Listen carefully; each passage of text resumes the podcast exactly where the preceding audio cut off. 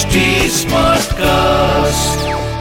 आप सुन रहे हैं एच डी स्मार्ट कास्ट और ये है फीवर एफ़ प्रोडक्शन महाभारत के युद्ध में प्रथम दिन ही पांडव सेना को पीछे हटना पड़ा। दूसरे दिन भी महाबाहु भीष्म के बाणों की वर्षा से पांडवों का व्यूह टूट गया। सारी सेना तितर बितर हो गई। बहुत से सवार घोड़े मारे गए। रथियों के झुंड के झुंड भागने लगे। महारथी भीष्म के ऐसे पराक्रम को देखकर अर्जुन क्रोध में भर गए और भगवान श्री कृष्ण से बोले, जनार्दन, अब पितामह भीष्म के पास रथ ले चलिए, नहीं तो ये हमारी सारी सेना का अवश्य ही संहार कर डालेंगे। सेना को बचाने के लिए आज मैं भीष्म का वध कर डालूँगा। भगवान श्री कृष्ण ने कहा अच्छा धनंजय, अब सावधान हो जाओ।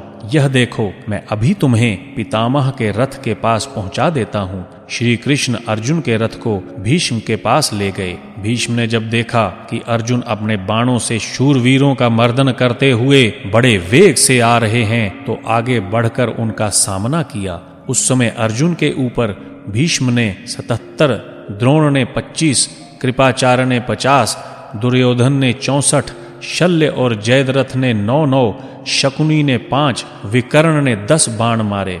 इस इस प्रकार चारों ओर से, तीखे बाणों से बिंध जाने पर भी महाबाहु अर्जुन तनिक भी व्यथित या विचलित नहीं हुए। उन्होंने अपने बाणों से भीष्म, कृपाचार्य और द्रोणाचार्य आदि को बींध डाला। इतने में ही सात्यकी, विराट धृष्टध्रुम द्रौपदी के पाँचों पुत्र और अभिमन्यु अर्जुन की सहायता के लिए आ पहुँचे।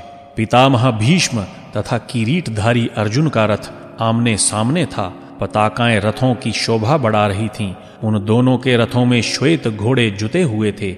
उन्हें एक दूसरे से भिड़े हुए देख सब राजा ज़ोर ज़ोर से सिंहनाद करने लगे तथा शंख फूंकने लगे। फिर क्या था?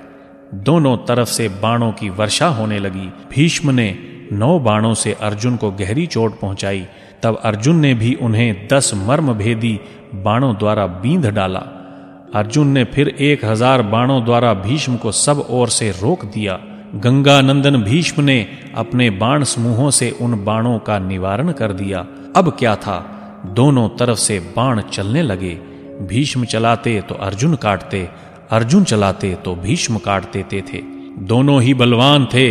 दोनों ही अजय थे। बाणों की वर्षा में कौरव भीष्म को तथा पांडव अर्जुन को उनके ध्वजा आदि चिन्हों से ही पहचान पाते थे। उन दोनों वीरों के पराक्रम को देखकर सभी प्राणी आश्चर्य करते थे। जैसे धर्म में स्थित रहकर बर्ताव करने वाले पुरुष में कोई दोष नहीं निकाला जा सकता, उसी प्रकार अर्जुन तथा भीष्म की रणकुशलता में कोई भूल नहीं दिखती थी। बड़ा ही रोमांचक युद्ध था। दोनों ही संग्राम भूमि में एक दूसरे के बाण समूहों से आच्छादित होकर अदृश्य हो जाते और उन्हें छिन्न भिन्न करके शीघ्र ही प्रकाश में आ जाते थे।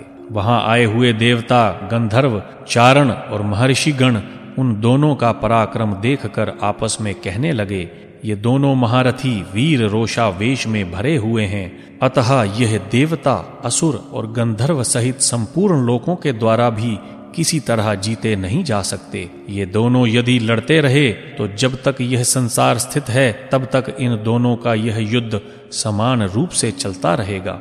भविष्य में ऐसे युद्ध होने की किसी प्रकार की संभावना नहीं है। पितामह भीष्म तथा गांडीवधारी अर्जुन का यह युद्ध वीरों को आश्चर्यचकित करने वाला था।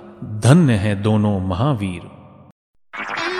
आप सुन रहे हैं एच डी स्मार्ट कास्ट और ये था fever FM production H smart cast